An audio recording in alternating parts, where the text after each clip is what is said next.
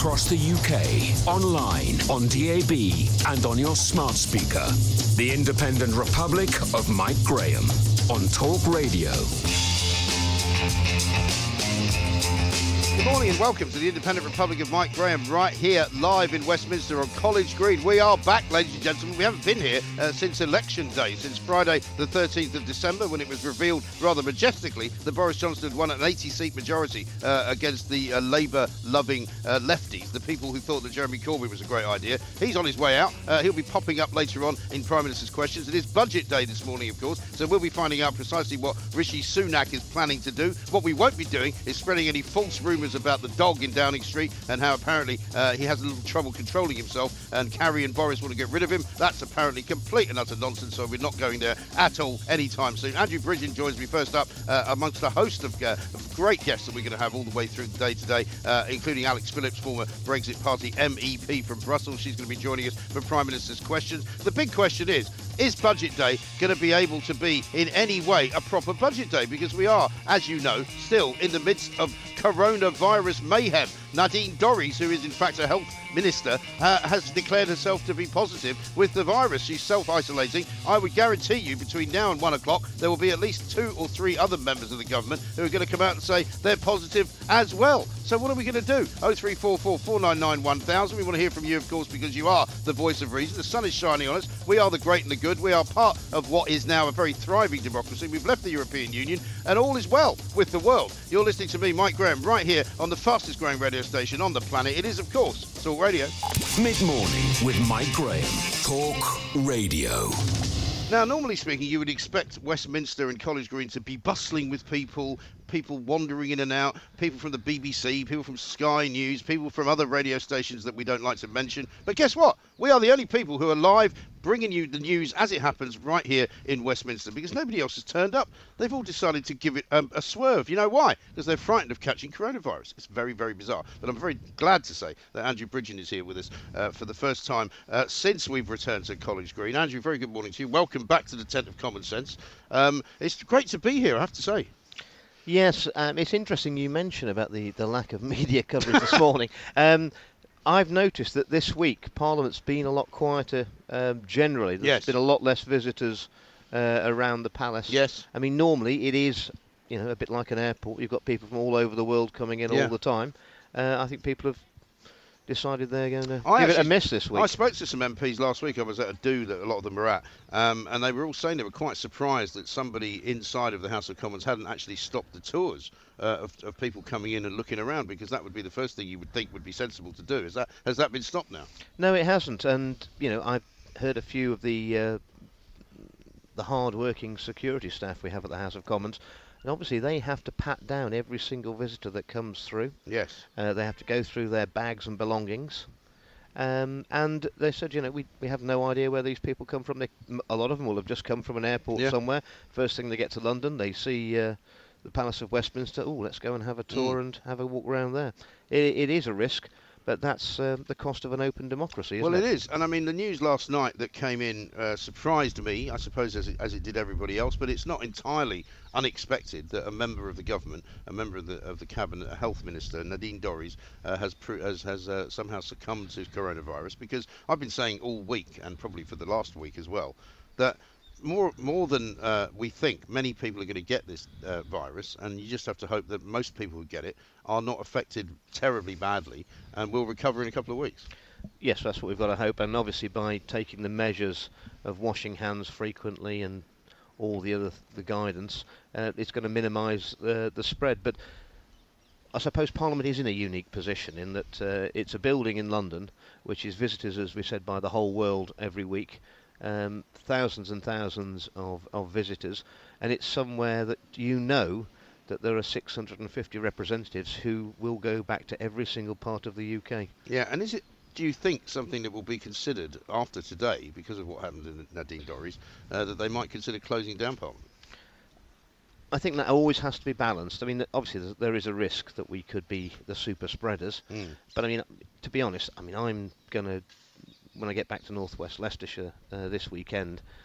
Uh, I think people would understand if I said, look, I don't think having surgeries now and meeting lots of my constituents is necessarily going to be the best thing for for their, well, we're their already interest. we're already all changing our behaviours. You know, I was about to shake hands with you when you turned up, and, and you said you didn't want to shake hands with me, not because you think I'm a horrible individual, but because people are stopping to do it. I'm glad you didn't take no, it no, of course, no. I think that's the trouble, Although, although, did you see Mark Rutte saying that in Holland we're not going to shake hands anymore? Right. And then he immediately shook hands on television with the guy next to him, and then realised Yes. he, had done it straight away. Well, this is the thing, and I mean, it's we had habit, the, isn't it? We had the head of the European Parliament yesterday going into the European Parliament Yes. to say that he was going to take himself away from the European Parliament after having spread whatever it was that he I mean, he if- had to everybody before he went home. if they shut the European Parliament down, you know, what, what difference Would- would, would that? anybody would it notice? notice, and, and does it make any difference? Well, So, you know, exactly right. Exactly. But I mean, it is an interesting time to be a politician because we've got the budget day today, which normally speaking, for the especially for a sort of a, a, a debutante, if you like, in Rishi Sunak, who only found out that he was going to have to produce a budget about a month ago, uh, or less actually, because Sajid Javid walked away. Um, it feels weird that we're even thinking of doing a budget in the midst of all of this because it's all about forecasting. The Bank of England have cut their interest rates this morning. But, you know, I, I, can't imagine how Rishi Sunak can actually even predict what's going to happen next week, never mind next year. Well, I think you're going to have to pass the measures that need to be passed. I think that pretty much guarantees that Parliament will be sitting next week, whatever happens, because we'll need to have the budget debate and then vote them, the budget measures uh, through. But clearly, there's got to be a lot of uh, flexibility in his forecasting because we don't know how this is going to play out. What we do know is probably uh, the coronavirus epidemic is going to have a major effect on, on the world economy, Mm. and we're not going to be immune to that, are we? I think that when you actually look at the way we're coping with the uh, epidemic, I mean, credit where credit's due. I think the government are doing a I pretty good job. I think the government have, and I are, think are, are we- actually doing a great job. We've got to, we've got to also, uh, you know, put our hands up and say, look, the NHS are performing extremely well. Yeah. They're going to come under an awful lot of pressure, and um, you know, this is the testing time. It really is interesting that uh, there are two schools of thought at the moment. One school of thought from the more cautious and sort of what I would regard as sensible medics, who are sort of saying, look, if as long as we continue with the with what we're doing, as long as we continue to keep our hands clean and we stop touching our faces and all of that, this will come and it will go. Others who are reporting in from Italy, particularly yesterday, uh, saying, you know, Italy is in absolute turmoil. Um, they, they can't cope. The hospitals are overflowing with with with uh, people, some of whom can't even be treated because they're so old that they're just going to let them die. And it's a pretty bad scenario in Italy. But but I can't quite make out whether we are going to become Italy, which some people say we will in two to three weeks, or whether we will do better than Italy. Well, that's a terrible situation when your health uh, healthcare system gets under such pressure as it is in Italy currently, where they're having to basically triage patients and say, "We're not going to be treating Mm. you because you're too old or too vulnerable." That's that's a terrible situation. A for the the patients and the relatives, but also for the medics who have to make that decision. Mm. Um, th- which is why we're trying to. Uh, Take measures in the UK to delay the onset of, which is pretty inevitable. It's going to spread far wider than it is now. But if we can delay that until uh, for as long as possible, we get towards uh, the end of spring, the beginning of summer, um, the NHS is under a lot less pressure, uh, and there's going to be much more treatment available for those who really need it. And in the And also, what you have to remember about Italy is they've Yeah. they've had a falling population for many years. They, they've not been having enough children, uh, so they've got a very aged population. Mm. I think they've got the biggest proportion of over 65s Yeah. in any country in Europe. And also, they've got a very different culture to us, in, in as much as many of the elderly stay with their families and live in houses with other members of the population, rather than being in sort of old people's homes. And, al- So- and also, you bear in mind that you know the, the- continental way of greeting people. Mm. You offered my hand, Yeah. you, your hand to me. I didn't take it. Right. We, we didn't kiss on both cheeks, That's did we? true. I, mean, I would have thought that's a pretty good way of spreading the virus. Yeah, I would imagine it is.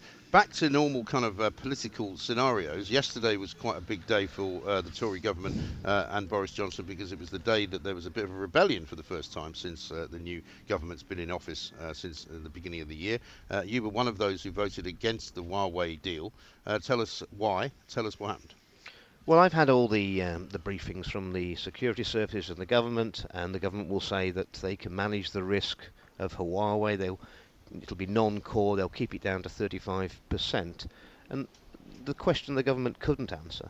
I said, well, you, you you may tell me and persuade me you can manage the risk, but unless you can persuade our American allies, our Canadian allies, our Australian, New Zealand allies that you can manage the risk, which you haven't done, that means we don't get access to the Five Eyes uh, security information, and therefore it doesn't matter whether you can manage the risk or not.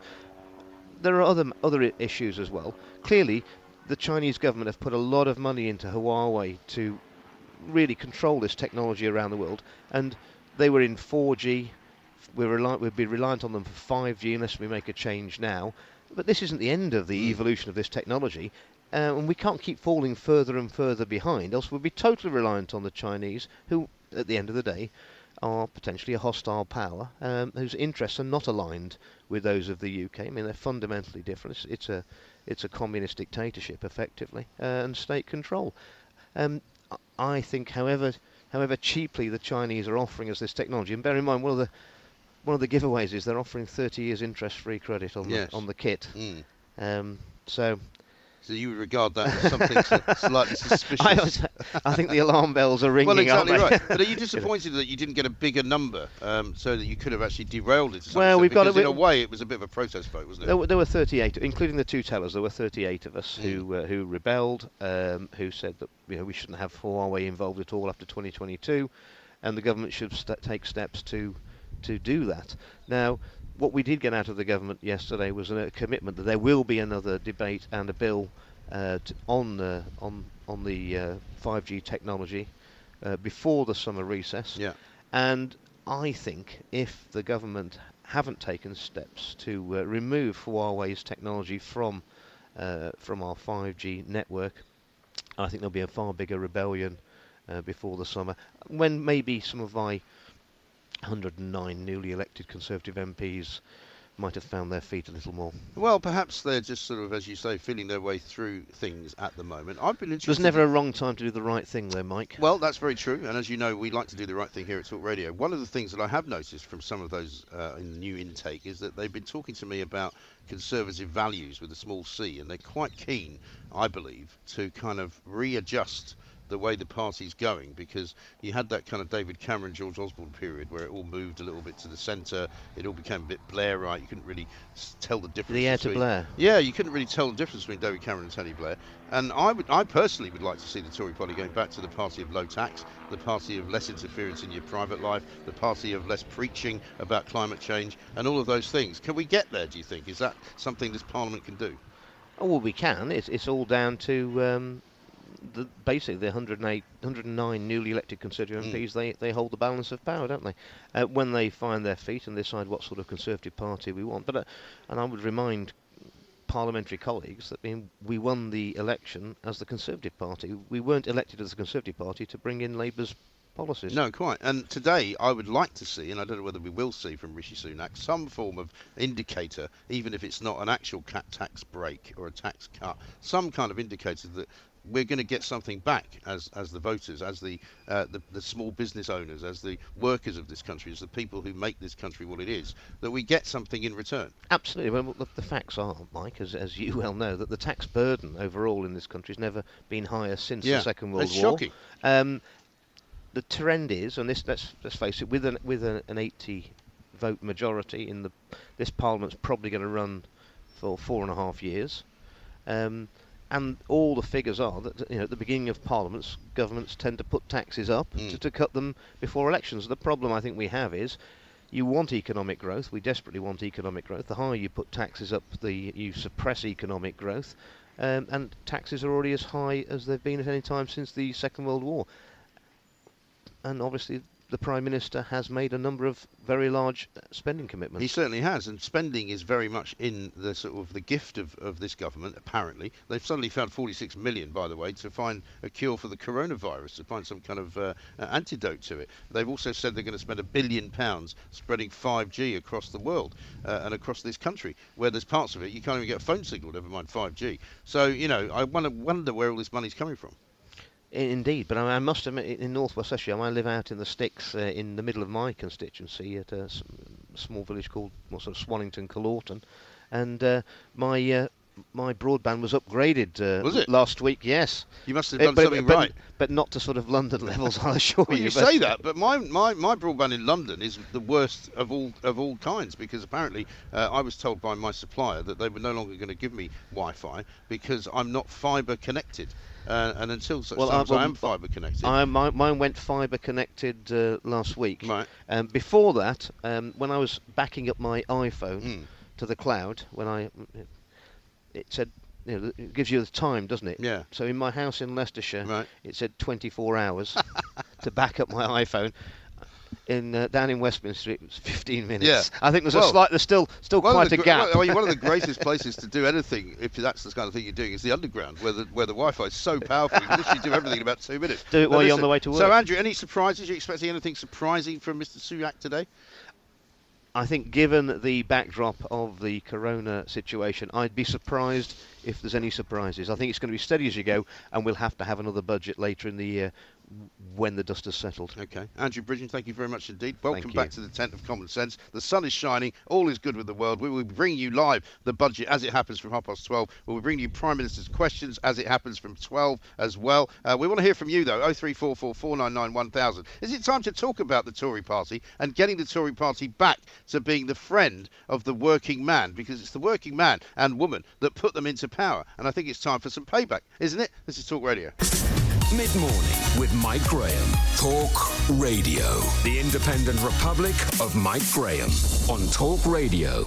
Welcome back to the Independent Republic of Mike Graham, right here on Talk Radio. We are back in Westminster. We are in the tent of common sense, back in uh, College Green for the first time since uh, the election in December. I'll tell you what, it's great to be here, and we're the only people here covering this properly because Budget Day is upon us, and we will be covering all of that uh, as of 12:30 this afternoon. After Prime Minister's questions, Rishi Sunak is going to get up for the first time as Chancellor of the Exchequer.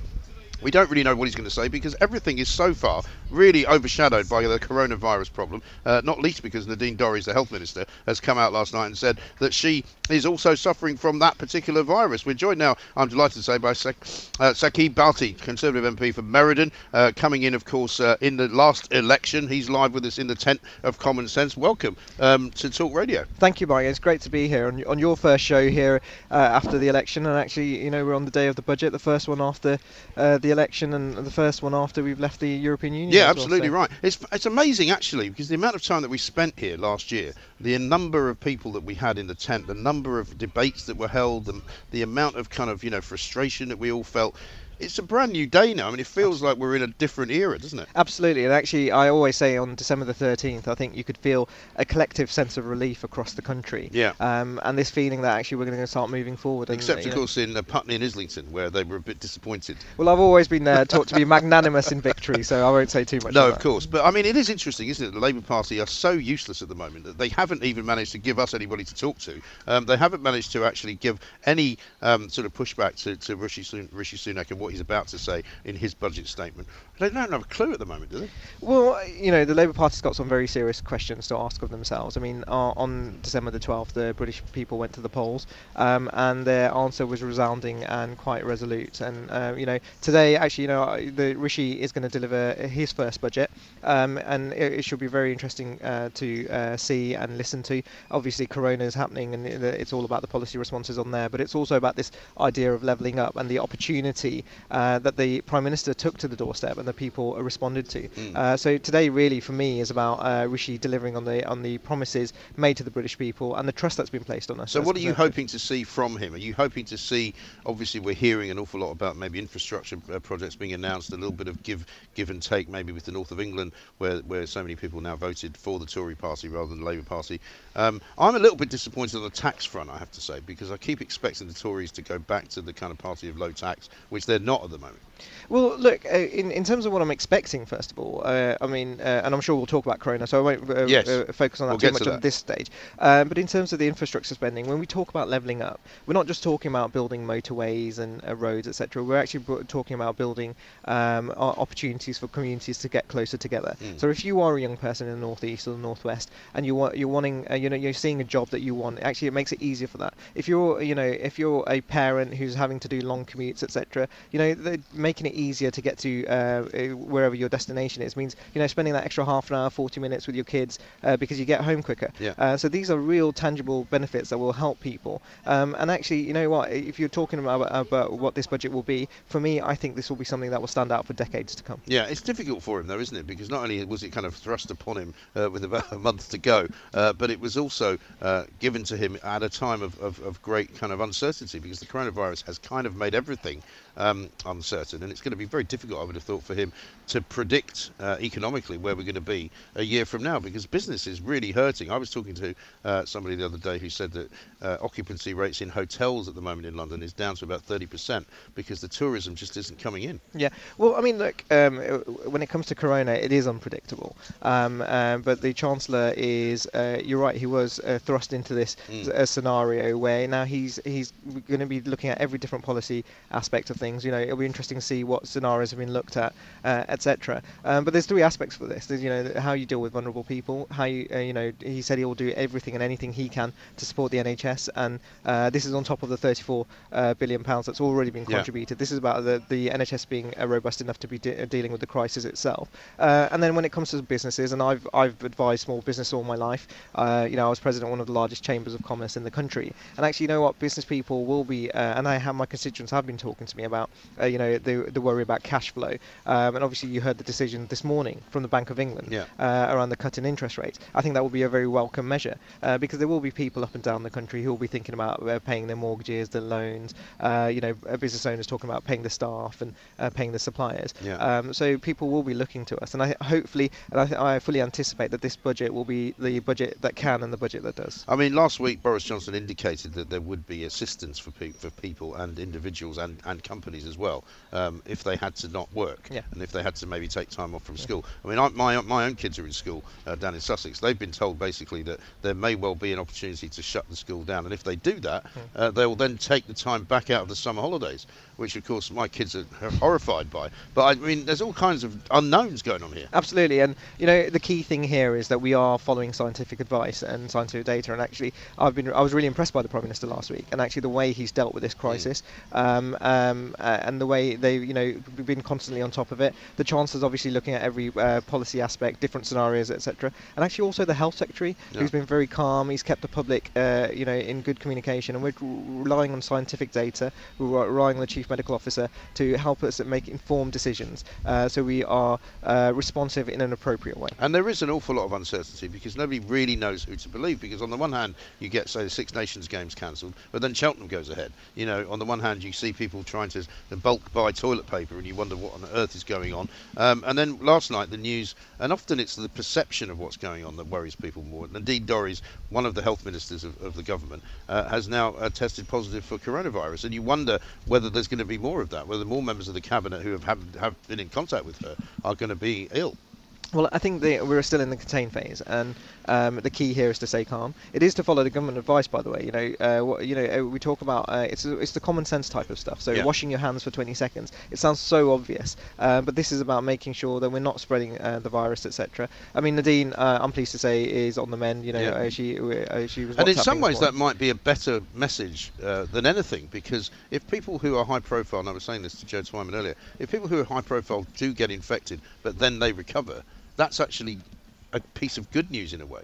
Well, look, uh, uh, the the key thing, uh, as I said, is is to is we're in that contain phase, right? And you know, this is it's it is unpredictable, uh, and the way we have to deal with it. And people are looking to the government, and I, am fully uh, confident in uh, the chancellor, who will, you know, no doubt be delivering on that in the okay. budget today. And as far as your own personal kind of experience goes, um, you're a new MP. Yeah. How are you finding it all? I've spoken to a couple of, of your colleagues who have come down from the north of England. Yeah. Some of them were moaning about the expensive beer in, in London. Some of them were saying it's really quite a hard building to get to know because it's so labyrinth-like and, and it's all new and it's a bit like going to a new school. Yeah. How are you finding it? It, it is. A, it was a bit like new school. Yeah. Uh, and it's a, you know you, you, the word Hogwarts comes to mind yes. at the time, but it is uh, such a privilege uh, to be here. It is uh, you know the chamber of chambers. You know you are at the heart of democracy, um, and you realise actually what a what a great privilege it is to for me to serve the people of Meriden. But I will say this actually, the um, you know across my colleagues, what we've seen with this massive majority, the the you know the red wall becoming the blue wall, etc.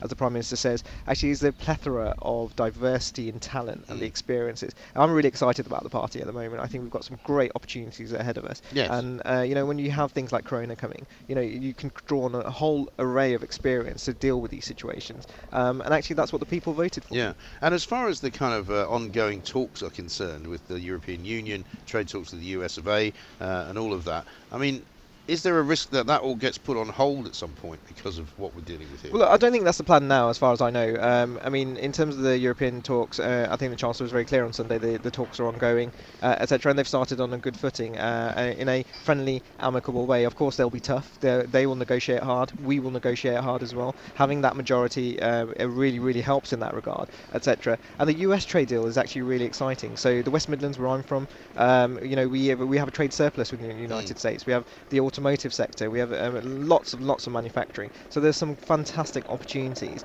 So when we talk about leveling up, we, we've talked about infrastructure, but there's the free trade deals, etc actually, I think our best years are ahead of us. Okay. Saqib, thank you very much indeed. Saqib Bhatti, the Conservative MP for Meriden, new MP, uh, very full of uh, the joys of spring, as indeed are we, because it is spring-like. It's actually, the sun is shining and it feels warm. It which is, is the first time I think I've said that this year. It's well, absolutely remarkable. You've obviously brought it with you. So obviously, absolutely right. Uh, we are here at Talk Radio. We are live on College Green. We are back where we belong, back where it all happened, back where we made our name last year. Uh, and we want to hear from you. 0344 499 1000 is the number because quite frankly, uh, there is no other place to be. Nobody else takes politics as seriously as we do. Nobody else looks at it in the way that we do. And nobody else informs you and asks you to join in the conversation as we do. So please do so. Don't forget, you can tweet us at Talk Radio. Uh, you can tweet us uh, as well at IROMG. And if some of you are wondering and looking for the live uh, feed uh, on YouTube, it's not out there today because the planks that run the uh, technological side of this business couldn't work out how to do it, I'm afraid. This is Talk Radio.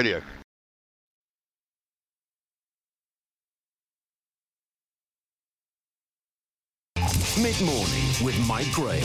Talk Radio. I'm delighted to say that I'm joined by Baroness Susan Kramer. But Susan, uh, very good morning to you. Thank good you for joining you. us in the tent of common sense, which is a beautiful day to have it back here in, uh, in Westminster for the first time this year. But just before uh, we talk to you, let me introduce Rachael Maskell to the conversation, who I think is on the line. Rachael, a very good morning to you. Good morning. Thanks very much indeed for joining us. Now, this must have come as a bit of a shock to you last night.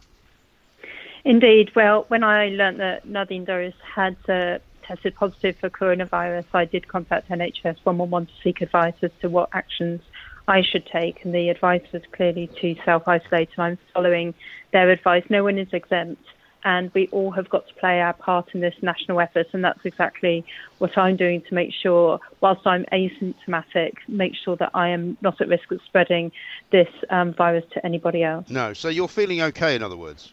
Yeah, no, I'm absolutely fine myself. Um, so hopefully, you know, um, I wasn't able to pick up the virus, but you just don't know, and that's what this is all about: making sure we contain and delay the spread of the the, um, the infection, and and we've all got to follow the advice that has been very clearly given from Public Health England. And you had a meeting with Nadine last Thursday. Um, how long did you spend with her, and, and, and how close did you get? I know that might sound like a ridiculously personal question, but you know we sort of need to know as much as we can at this point.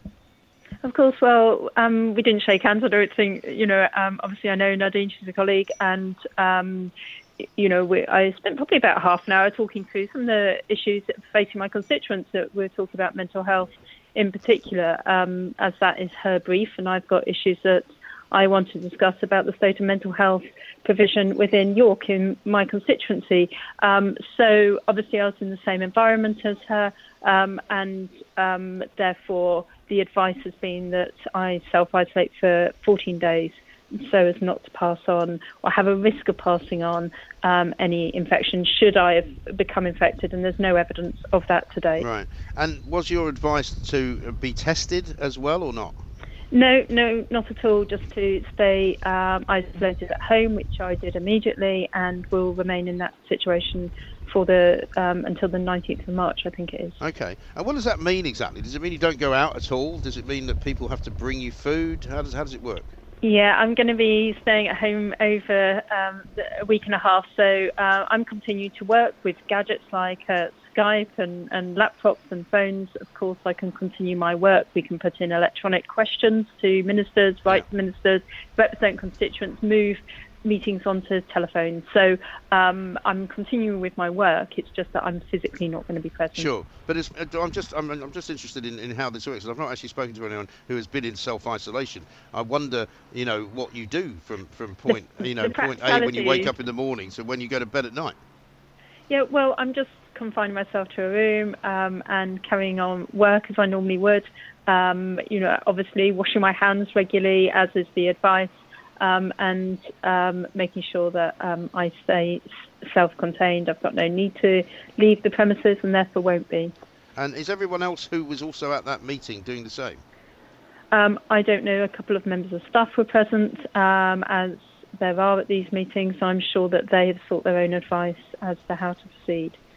Okay, Rachael, thank you very much indeed. Rachael Maskell, there, Shadow Employment Rights Secretary, MP for York Central, in self-isolation uh, because she had a meeting with Nadine Dorries last week. But uh, I'm with Baroness Susan Kramer here as well from the House of Lords. Susan, it's interesting, isn't it, talking to people who are doing this because there are so many questions that, that, that I have about the way that things are being dealt with um, because there's a great deal of sort of what I would regard as inconsistency. And I think clearly Rachael's doing the right thing. But when I ask her if everybody else who was at the meeting is doing the same thing, you know, we don't know that. Well, I, I, mean, I think the ongoing advice: listen to the experts, listen to the experts, listen to the experts. And if you have a question uh, uh, uh and you think you've been seriously at risk, you know, dial one one one. Yes, but shouldn't we be doing more than that? Shouldn't we be saying to people who are at that meeting, you must call 911 or, or, or 111 or you must actually self-isolate. Well, you can have uh, very powerful recommendations. I'd be very surprised if the other people who've been at that meeting hadn't also made contact to get advice. Uh, so, uh, but, you know, to try and track, and we all go completely insane. And I, I, do think it is really important that, as I say, you listen to the experts. We're in containment mode. We're probably almost certainly moving to delay. That uh, take the expert advice. That's the best that we can do. I mean, pe- this virus is going to spread. We know that it's going to yeah. peak. And the important thing to do is to make sure that people who are vulnerable are genuinely protected. Yes. And also that we don't destroy our economy while we're at it. So, right. you know, it, it does no, need no, a good listen, dose of common sense. I'm, I'm, I'm, I'm not trying to become yeah. in any way hysterical. In fact, quite the reverse. I'm very much more concerned about telling the right people what they should be doing rather than telling everybody what they should I'm be doing. I'm sure you've got it exactly correct. You know, that, I, I, just, I just, I'm slightly concerned because of what happened in Italy um, and I know it's impossible to, to predict what's going to happen next, but there are those who think that what happened in Italy happened because they didn't really contain it properly at the beginning, and, and it's now the sort of the genie's out of the bottle, as it were. Well, I mean, one of the things is we have the examples of other countries that have been through this. So, in a sense, you know, because we're farther down the chain, we've got the advantage of being able to look and say what worked there and what didn't. What more do we know about this disease? And I think almost with every day that passes, we learn more about it. So that's why I think we're driven back to saying, listen to the experts. I mean, one of the things we've got such a good structure with the NHS and Public Health England. One of the things I am concerned to make sure that we hear in the budget today is that money is going to public health at local authority level because so much of that public health responsibility has been moved quite correctly to local authorities but they should have known in, Dece- in December what their grant would be for mm. the year and they haven't yet had that number. Now, I mean, they both need to know what they've got to spend and they need to be able to get their claws on the money because it's going to be really important to get that coordination to happen. Yes, I mean, I suppose the problem for uh, for the Treasury back in December was they didn't know who the Chancellor was going to be. They thought it was going to be Sajid Javid, and so did he, in fact, until relatively recently. You'll be delighted to know that you are uh, what stands for the opposition here today because the Labour Party haven't managed to get their uh, uh organisation together enough to bring us somebody to talk about the budget. Uh, they offered us a pre-recorded interview at half past eight this morning, which we turned down on the grounds that we don't like them. So um, you will be the voice of the opposition today for uh, for for, all of us. Um, well, well what, I think what, when you have a crisis like coronavirus, I hope this is a time when we all try and pull together, quite yes. frankly. You know, this really shouldn't be a, a party political spat. And I hope the government takes that view as well and really is listening because there's a there's a huge amount of expertise across the chamber mm. and there's a huge amount of expertise down in the Lords. Yes, and, and actually, all of that needs to feed I have through. to say, um, and, uh, and I'm not a massive fan of, of, of administrations of any kind really, but I think they've actually got the balance about right at the moment. The public health uh, people, uh, Mr. Chris Whitty, I think it is, uh, has done a He's great been job. Remarkable. He's been really, really calm. He's been, been very remarkable. measured. Boris Johnson, I think, has been pretty good. I spoke to Jeremy Hunt the other day, uh, who's chair of the Select Committee, the Health Select Committee, and it does seem as though we are kind of getting that that balance right. But the trouble is, it doesn't take much, does it, for the populace of this country, um, some of the more uh, idiotic people, to go out and suddenly bulk buy toilet paper and pasta and all of that kind of thing. I don't know what you do about that, really. I, I mean, it's very hard, isn't it? I mean, I hope people just have got past that first shock and are going to start being sensible and, and not hoarding. I mean, that really is just something that nobody, quite frankly, mm. needs. And you know, and I hope there's. I, I, I, I did speak to one lady who was quite frantic to get some toilet paper, and she said someone had offered it to her at ten pounds a roll. Goodness now, I mean, me. come on, guys. Yeah. That's uh, anybody who's trying to take I mean, advantage I can, I can situation. Tell we plenty need to of, stomp on I can tell quickly. plenty of people that, that in my part of London, which is relatively sort of south and east, there are plenty of uh, there's plenty of availability in all the shops that I've been to. So so there's no reason to, to worry about that. But I mean, we are entering this kind of slightly new phase, aren't we? Because having got Brexit done, as it were, uh, and leaving the European Union on 31st of January, it's all kind of been a bit forgotten in well, all of this. I mean, we've left the European Union. We certainly haven't got Brexit done, so that sits there in the background. I mean, one of the things today is you know, if you were, if you, if we, if we didn't have coronavirus, we'd probably be focused on the Office of Budget Responsibility and its growth forecast for the future. And I anticipate those numbers are going to be a shocker. Uh, uh, but I suspect nobody will be looking at it, and they don't even have coronavirus problem. Almost certainly, they won't have had the opportunity to put coronavirus impact into those numbers Yeah. yet. So there is a huge story there that uh, that is very unlikely to get much attention and get addressed. But you know, a year from now, that uh, we'll be Well, suddenly thinking, "Oh my? God, why why don't why didn't we think this through?" more?" Yeah, I mean, it's Uh, interesting, isn't it? Because looking at some of the news reports from Italy yesterday, I mean, Italy is in a really bad place and in a really bad way. And economically, not least uh, worrying about what, what their health is like.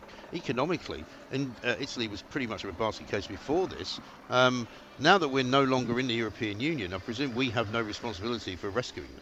Well, we never had responsibility for rescuing them. I mean, that that because we were out there in the eurozone and we're not. So so so we were never we were never playing that role anyway. But, no, but there uh, would have been an opportunity, I dare say, for the EU to ask us for a contribution. That might have been a possibility. All I'm saying is that you know this this wasn't part of the membership sign up, uh, uh, so so so we weren't on the hook. Well, lots of things weren't part of the membership sign up. in, in any way at all. But uh, well, but you know, even the the membership sign up as it changed, that was that you know, don't, people shouldn't. If there's somebody sitting there saying, "Oh, thank goodness, we now don't have to prop up Italy," we weren't going to be. I'm not really saying no. I'm not really saying that. So what I'm saying I- actually is I just wanted a bit of clarity No, no, no. A slight- slightly more ethereal point than that really is that you know there's no reason why we wouldn't help Italy just because we're not in the European Union. I suppose is what I'm saying because in the same way that we would help uh, an African country that had a disaster, in the same way that we might help Haiti Well, if they had a disaster, you I, know. I mean, I think there is something more inherent, which is, in a sense, over the European continent, because the way our economies are enmeshed, we really all sink or swim together in the end. You know, one can do slightly better than another or whatever else. Hmm. Yeah. But the general trend of where we go is that we need a really healthy European Union that's in order to sustain the Yes. UK economy. and so it's and it's not that particularly really healthy at, important. at the moment, and, and neither is, is is any country really, given what we've got to deal with. Well, coronavirus is going to knock things. I mean, I'm glad to see the Bank of England today cut interest rates. That is a step. But we're going to need, and I hope we'll see it again in the budget, I've no reason to think we won't, some real help for small businesses because they're going to have to survive this bump. I'm really concerned Maybe you about could people become the party of, of small business because I can tell you something. As a small business owner, I've been absolutely and utterly um, bereft. But as far as the Tory party is concerned, because they have now put taxes up more than ever, uh, and, we, and small businesses are paying more taxes than they ever have. And I would like to see a party actually championing small business. Oh well, you might like Lib Dem policy because we, you That know, a that's, have a very strong core that, uh, uh, of support for small businesses because they are the future. Um, but I mean, even on things like business rates, you know, that uh, business rate we should have reformed the business rate system long ago. We've been trying to reform the business rate system, but regardless of that, I hope there's something on business rates that happens today that at least gives some breathing space into small businesses. I think that's probably the most important thing we can do. But the workers in the in, in the gig economy, you know, people who are self-employed, people who are on zero hours contracts, um, they're going to need to be supported through this. I mean, you know, you have you you, you have a few weeks of, of, of, essentially no business. Very few people have the resilience to, to be able to, to, to take that with, without without some really acute consequences. And so I, I, think that's going to be a really important care. The other area I'm concerned about is social care. I mean, we have run That's a massive social care down. country, it? is absolutely, and we're short of staff. I mean, I forget what the numbers are that they've said, but it's well over 100,000 staff short. That's uh, I think people have been trying to recruit to give themselves some resilience so that if staff get sick, there is some cover. Yeah. But you know, it's not an unskilled job. The, you know, when you're Mm. working with frail and vulnerable people, No. you need to know what you're doing. You need to be properly trained. You can't just drag folk Mm. in. That's um, so. But it's so also that the, is the going to whole the whole kind of methodology of social care seems to me to be wrong thought out. You know, in the sense that you know people more and more people come to me and say, you know, it doesn't seem fair that I've got to sell a house in order to pay for the care that I should be getting. Um, just because I happen to have a house, because if I don't have a house, I don't have anything to sell, uh, and I get the same care effectively. And there's something wrong with that system, and whether it is fixed by some kind of a, a contribution uh, through taxes or some kind of contribution, you know, from your early days of working, which specifically goes to one thing, which then takes care of you. I think that's kind of what we have to be looking at, isn't it? Well, I mean, we've looked at things in the past. As you know, there was a report some years ago, which uh, the Dilnot report, which basically said cap the amount you'll ever have to pay, and then you'll be able to get an insurance. You know, you can start paying when you're in your Mm. 20s at some small rate that would cover you for Yeah. the bit that you might have to pay. Right. And so that makes it a workable system. And I think uh, most people thought that it was a cross-party group. There was general consensus. It just never got implemented. That that around that is some sort of mechanism. But then there's also the support for local government. I mean, local government has taken the absolute brunt of an awful lot. I mean, two groups have taken the brunt of cuts. One has been local government, and the other has been people on any kind of benefit or welfare. That's, uh, and so far as we can see at this moment in time, they're almost being abandoned in austerity. They'll get some sort of, you know, a little, you know, there's some increases to social care, but compared to the population that needs it, that's uh, uh, not significantly so, just barely keeps it at current levels. Uh, um, and uh, again, a lot of people who are on benefits are part of that extremely vulnerable group. That, uh, and uh, uh, they're going to be sort of locked in austerity with just simply, at best, inflation increases. So we, we, we got some really serious problems, and in a strange way, I suppose you might say. Coronavirus might highlight some of Mm. that. I mean, when you get something like this, it strikes at, at the weak points in the system Yeah. And Although makes them much more The system stark. so far seems to be dealing with it reasonably well. One final question, Susan. I know we, we're, we're short of time. Um, Lib Dem leadership uh, contest. What's going on with that? Because we've all been sort of a bit obsessed with the Labour Party trying to find a new leader. We've all forgotten that you guys are looking for one too. Uh, what's going on? Well, I, I- I suppose you might say the biggest problem we have is all the people who potentially might run like each other, and they're all friends. So, to the extent that there is any kind of discussion going on at this point in time, it's uh, it, it's it's pretty low key, and it's kind of pals chatting with pals. So, Okay. uh, I, I don't think you're going to see a lot of ferocity. No. Okay. But, uh, all right. Well, we shall watch selection. this space. Uh, Baroness Susan Kramer, thank you very much indeed. Talk Radio across the UK, online, on DAB, and on your smart speaker. The Independent Republic of Mike Graham on Talk Radio. If you enjoyed that, be sure to catch the whole show 10 to 1 Monday to Friday on Talk Radio via DAB, online, or via the Talk Radio app. And if you have an opinion on the stories we cover, we'd love to hear from you. Call us on 0344 499 1000 or tweet at Talk Radio during the show to have your say. Mid morning with Mike Graham. Talk Radio.